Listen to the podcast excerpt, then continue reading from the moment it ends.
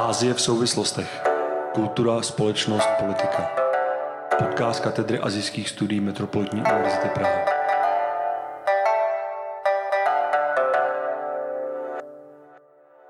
Vážení posluchači a vážené posluchačky, vítáme vás u nového dílu našeho podcastu Ázie v souvislostech.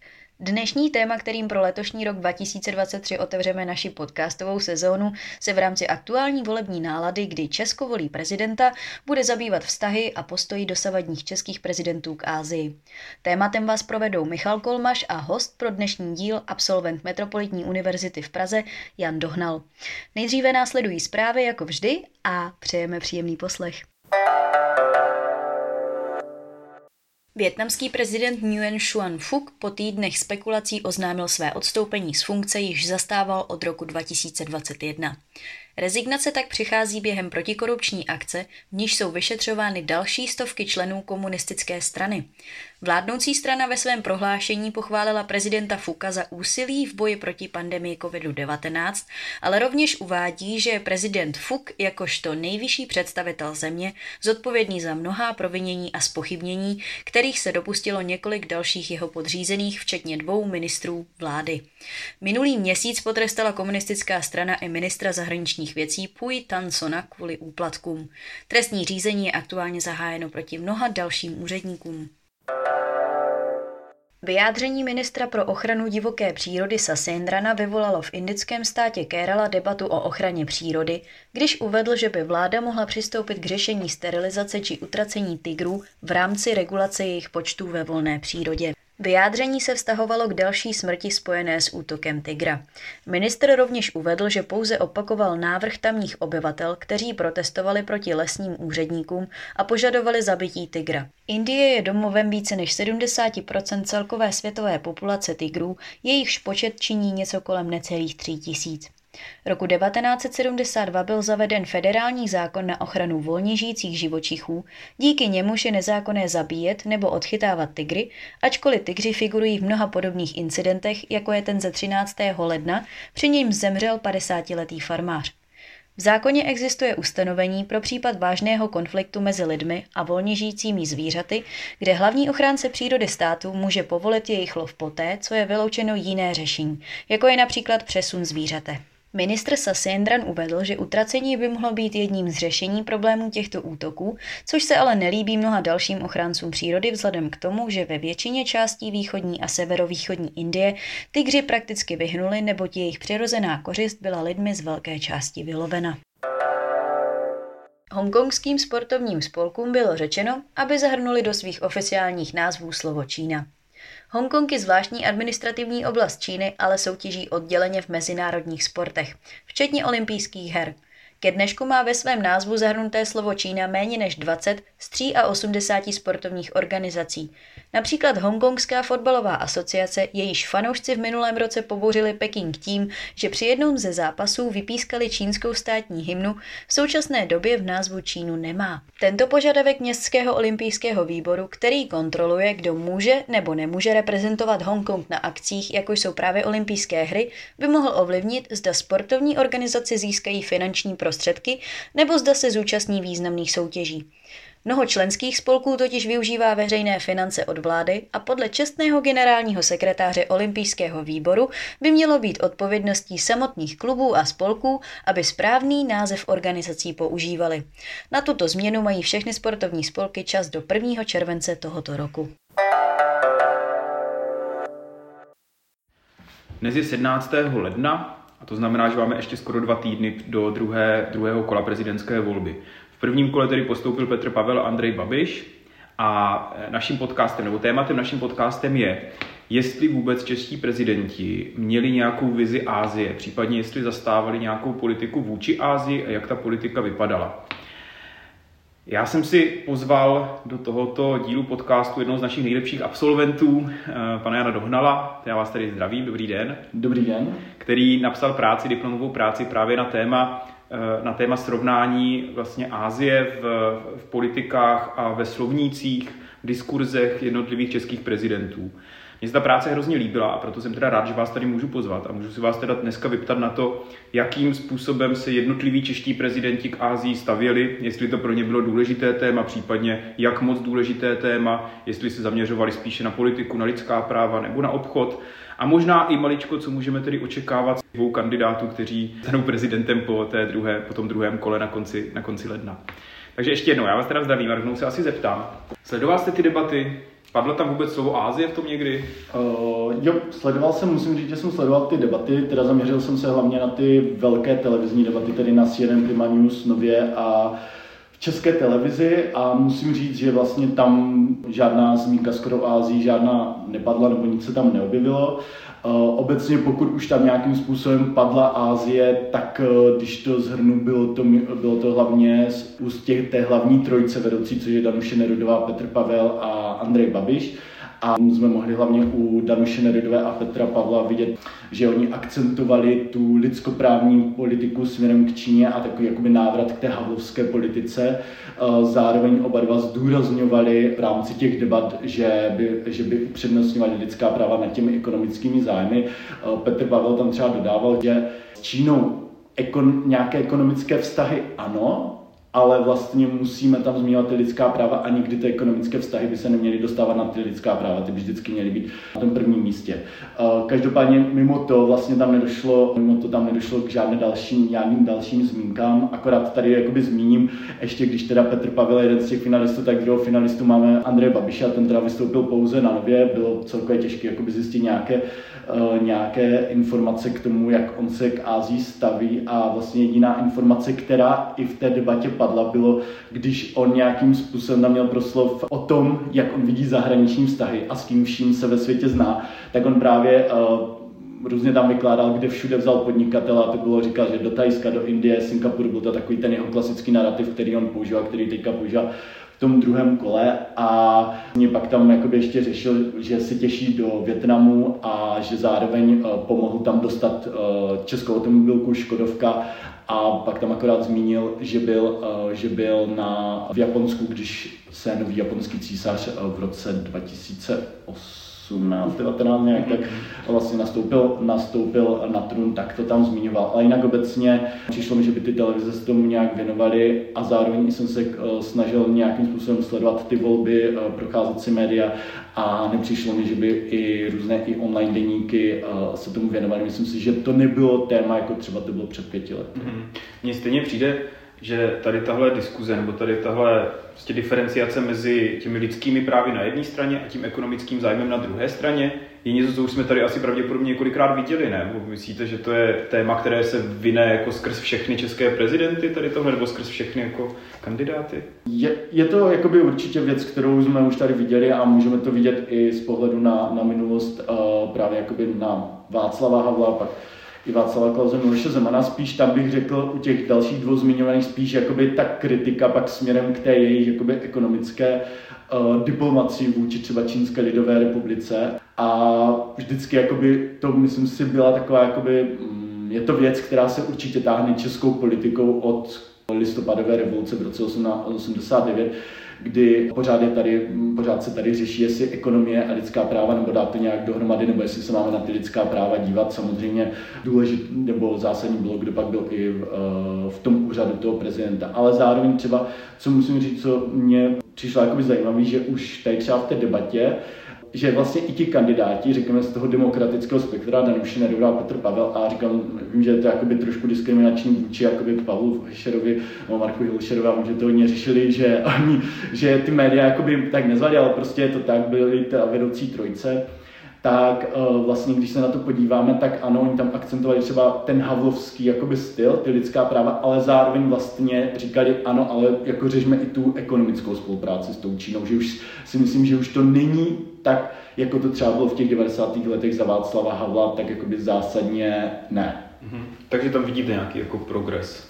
Uh, vidím progres v tom, že si uvědomí, že už ty vztahy uh, ně, s tou Čínou jsou nějakým způsobem uh, tady jsou nadstavené.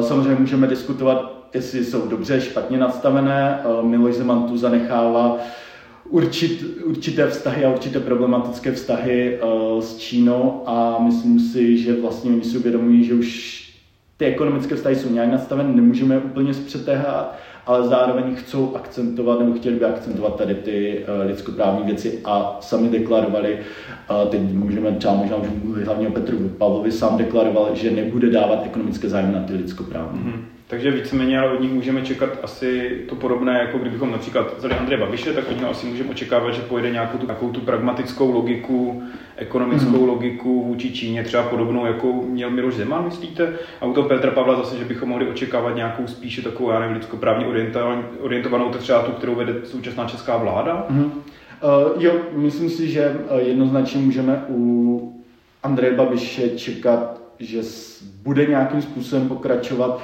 té politice Miloše Zemana, ono, myslím si, že nemůžu klidně říct, že Andrej Babiš je takový Miloš Zeman 2.0. Zároveň já si myslím, že ale nebude úplně tak nebude mít tak vřelé vztahy s tou Čínou, jako Miloš Zeman. Nebude to, nemyslím si, že to bude až tak okaté, protože o Andreje Babiše jedna věc, co můžeme vidět, je to, že on má hodně rád jakoby tu pozornost, že se západními politiky a může se fotit s těmi západními politiky. Zároveň on je politik i díky, nebo politik a businessman, který potřebuje stále ty evropské dotace a západ právě kvůli těm penězům. Takže já si myslím, že on bude v tom pokračovat, bude vidět ten business té Číně, ale myslím si, že to nebude tak okaté a nebude to takovým způsobem jako Miloš Zeman, protože Andrej Babiš pořád potřebuje ten západ a Evropskou unii a má i rád tu pozornost tohoto, této části tohoto světa. Samozřejmě na druhou stranu otázka je, co se stane, až nastoupí do prezidentského úřadu. To stejně jsme si mysleli o Miloši Zemanovi kolem roku 2013-14, že bude pro západní evropský politik a vidíme, kam, co se pak stalo. No. to je pravda. No. Eh, když se podíváme na ty naši předchozí prezidenty, na Klauze nebo na Havla, vidíte v nich nějaké téma třeba, který by každý z nich měli, které by aspoň trošku odlišovalo vůči těm jednotlivým azijským státům, nebo případně jak ty jedny, jejich postavy rezonovaly třeba mezi těmi azijskými státy? Mm-hmm. Ono je to vlastně, myslím si, i z podstaty, kdo Václav Havel a kdo Václav Klaus byli. A ten, tohle to byly naprosto dvě odlišné osoby v rámci té polistopadové historie. A to se samozřejmě odráželo i v tom, jak oni viděli ten prezidentský úřad, respektive to, jakou oni vedli zahraniční politiku a na jaké témata se zaměřovali. Úplně jakoby ve zkratce můžu říct, že Václav Havel měl jako téma číslo jedna to nejzásadnější, lidská práva. A vlastně on jasně deklaroval, pokud ten stát neuznává lidská práva, demokracii, nemá svobodu slova a tak dále, což je vlastně Čínská lidová republika, tak on nebude s nima, s nima vést uh, nějaké ekonomické styky a nechce vést s nima ekonomické styky. Když se právě na to podíváme, tak on vážně jakoby vlastně s Čínskou lidovou republikou ne, neměl vůbec žádný kontakt, nebyli tam na žádné úrovni, žádné ani vyměňování korespondencí, nic.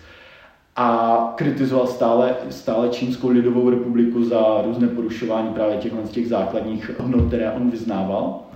Zároveň ale říkal, že by se rád do Číny podíval jako prezident, ale za podmínkou toho, že by se chtěl podívat i do Hongkongu, Tajvanu, Tibet, setkat se s dizidenty, což samozřejmě čínská strana by tohle nepovolila. A když se pak podíváme třeba, jak on se věnoval Japonsku a Jižní Koreji, tak tam šlo vidět, že to byly vlastně demokratické státy, které mě nějakým způsobem uznávaly ty stejné hodnoty jako Václav Havel. Zároveň Jižní Korea v té době si taky procházela nějakým svým demokratizačním procesem. A šlo vidět, že vlastně ty státy jsou mu blízké a byl proto, aby se tam navazovaly ekonomické vztahy, což i on třeba uh, dělal různé mise nebo jel do, těch, do, těch, do těchto států a vzal sebou i různé podnikatele a podnikatelské mise, aby vlastně se rozjel nějakým způsobem ten biznis mezi Českou republikou, protože v té době ještě třeba Československem a, a Japonskem nebo Jižní Koreou. Když to třeba Václav Klaus, při jeho nástupu můžeme vidět ten obrat o 180 stupňů, myslím obrat jakoby v politice Pražského hradu, protože Václav Klaus de facto vůbec neakcentoval témata lidských práv. Zajímavostí jakoby pořád tam je, že třeba v rámci jeho politiky směrem k Čínské lidové republice, kdy on teda se rozhodl, že bude vlastně otevřený směrem k té spolupráci, říkal, nesmíme se vměšovat do těch vnitřních záležitostí. Číny, důležité jsou ty ekonomické záležitosti, ty ekonomické vztahy s Čínskou lidovou republikou, musíme tedy eh, dávat důraz na tu ekonomii, ekonomii a, a ekonomiku, tak i přesto on tam, on uh, tam vlastně jakoby jsem tam pak zmiňoval trošku ty lidská práva, že vlastně říkal díky tomu, že my s nimi máme tu spolupráci, tak hm, když to takhle jednoduše řeknu, tak můžu i akcentovat tady tyto lidskoprávní témata. Já si upřímně myslím, že to, že toto říkal, nebo často jakoby to nějakým způsobem zmiňoval tady jeho o, v rámci jeho vztahu s k Číně, nebo když jel do Číny, bylo z toho důvodu, že pořád jsme byli v období takových těch brzkých jako 2000, jo, 2003, 4, 5, 6, kdy dojížděla taková i ta lidskoprávní aktivismus těch 90. let a ta havlovská politika a on si nemohl úplně jakoby natvrdo jet takovou tu linku, prostě neřešme lidská práva, jo, protože pořád si myslím, protože pořád tady byla tato stalinka, která a ti politici, kteří na tohle dohlíže, kteří jakoby tyhle témata akcentovali. Myslím si, že kdybychom se dneska zeptali Václava Klauze, jak to vidí, tak myslím si, že už tam to, ty lidská práva vůbec, eh, vůbec nebudou. A aby jakoby ten jejich vztah jakoby zhrnul, tak myslím u toho Havla to jsou opravdu ty lidská práva, což je samozřejmě dané já si myslím, jeho minulosti komunistického dizidenta, pardon, dizidenta a vězně komunistického eh, režimu, tak u zase Václava Klauze je to díky tomu jeho ekonomickému vzdělání. Takže tam můžeme vidět, že fakt Václav Klaus se zaměřoval na ten ekonomický pohled. A ještě tam bych doplnil k tomu, že třeba on vlastně skoro vůbec, nebo minimálně se zajímal o Japonsko a Jižní Koreu. O Japonsko něco více než Jižní Koreu, ale s Jižní Koreou například neměl vůbec de facto žádné vztahy a analýze tam bylo velmi těžké najít nějaké informace. Do té Jižní Koreji se, de, se dostal jenom na základě toho, že zrovna Česká republika byla předsednickou zemí v rámci Rady Evropské unie a on tam jel na summit EU, EU Jižní Korea zastupovat vlastně Evropskou unii. No. Ale můžeme tedy vidět tady tyhle ty dva rozdíly určitě. Hmm. A kdybychom to obrátili teda vůči těm azijským státům, my jsme viděli, že když byl Havel prezident, tak přijel císař, když byl Klaus prezident, tak přijel pre, japonský premiér. Byly určitě i další návštěvy z Číny a z Jižní Koreji. Bylo uvnitř těch jednotlivých azijských států vidět třeba te různé vnímání těchto prezidentů? Já vím, že my asi nejsme pro ně ten nejzajímavější hmm. stát, jsme daleko, jsme malá země, jsme součástí teďka už Evropské unie, to znamená, že ty státy častěji preferují jako jednání v rámci té Evropské unie, než tady to čistě bilaterální. Ale uh, měli třeba, měli Havla vůbec v Číně rádi? Teda předpokládám, že asi ne, když se k ním choval takhle no. a naopak toho Klauze ano, jako dopomohlo třeba tady tahle třeba pro Eh, ekonomická politika k tomu, že by se nějak jako rozvíjely ty, ty vztahy na té úrovni? Mm-hmm. Uh, tak v Číně určitě asi Václav Havel neměli rádi, ale uh, samozřejmě Václav Havel byl jako populární, nebo je pořád mezi, mezi čínským disentem a mezi těmi oponenty, nebo mezi těmi, co jsou proti čínskému komunistickému režimu, takže mezi nimi je určitě určitě uh, populární, ale Čína vlastně neměla Václava Havla vůbec ráda a to nejenom kvůli jakoby jeho lidskoprávním postupům, ale to, že byl de facto osobním přítelem Dal, uh, Dalai Lámy, nebo taky se stýkal uh, s představiteli Tajvanu, které často zval, zval do Prahy, ale je pravdou, že nikdy se sám na Tajvan během toho prezidentství, během toho prezidentství nepodíval Václav Havel. A co jsem vlastně chtěl říct, jakoby tady vždycky, jakoby, když byly nějaké ty státní návštěvy, tak samozřejmě třeba, když se podíváme na to, jak ty média těch států to nějakým způsobem reflektovala, tak ono to většinou tak bývá, když ti prezidenti někde jedou, tak si mají i nějaké média a pak k tomu vycházejí nějaké články nebo uh, různé reportáže, takže to se dělo i v rámci tady těchto těch různých jak Václava Havla, tak Václava Klauze. Zároveň ale uh, musím říct, že když třeba Václav Havel uh, přijel do Japonska, tak on uh, tam byl opravdu jako známou, on tam byl superstar, dalo by se říct. Jo. Tam, nebo da, Vítali David dával pořád hovory japonským médiím, on to opravdu velká superstar. A myslím si, že on je pořád v tom Japonsku známý. Důkazem toho je, že v roce 2021, pokud se nemýlím, na Hiroshimské univerzitě byla odhalena lavička Václava Havla, což vlastně byla první v Ázii celkově, pokud se nepletu. Takže, takže jakoby ten, tam v tom Japonsku Václav Havel a i v Jižní Koreji je velmi populární nebo pořád, uh, pořád ho tam lidé znají. Neřekl bych, že když se zeptáte možná na ulici, tak ne každý, ale řekněme, jakoby to povědomí tam je. O Václavu Klausovi tam, tam si myslím, že úplně už to povědomí takové není, protože prostě Václav Havel byl jedinečným i díky těm myšlenkám, i díky té historické době, ve které on nastoupil mm-hmm. jako prezident, tak samozřejmě ten zájem o něj byl uh, větší, ale taky i díky těm myšlenkám, co on, co on prosazoval a díky tomu, jak on se choval.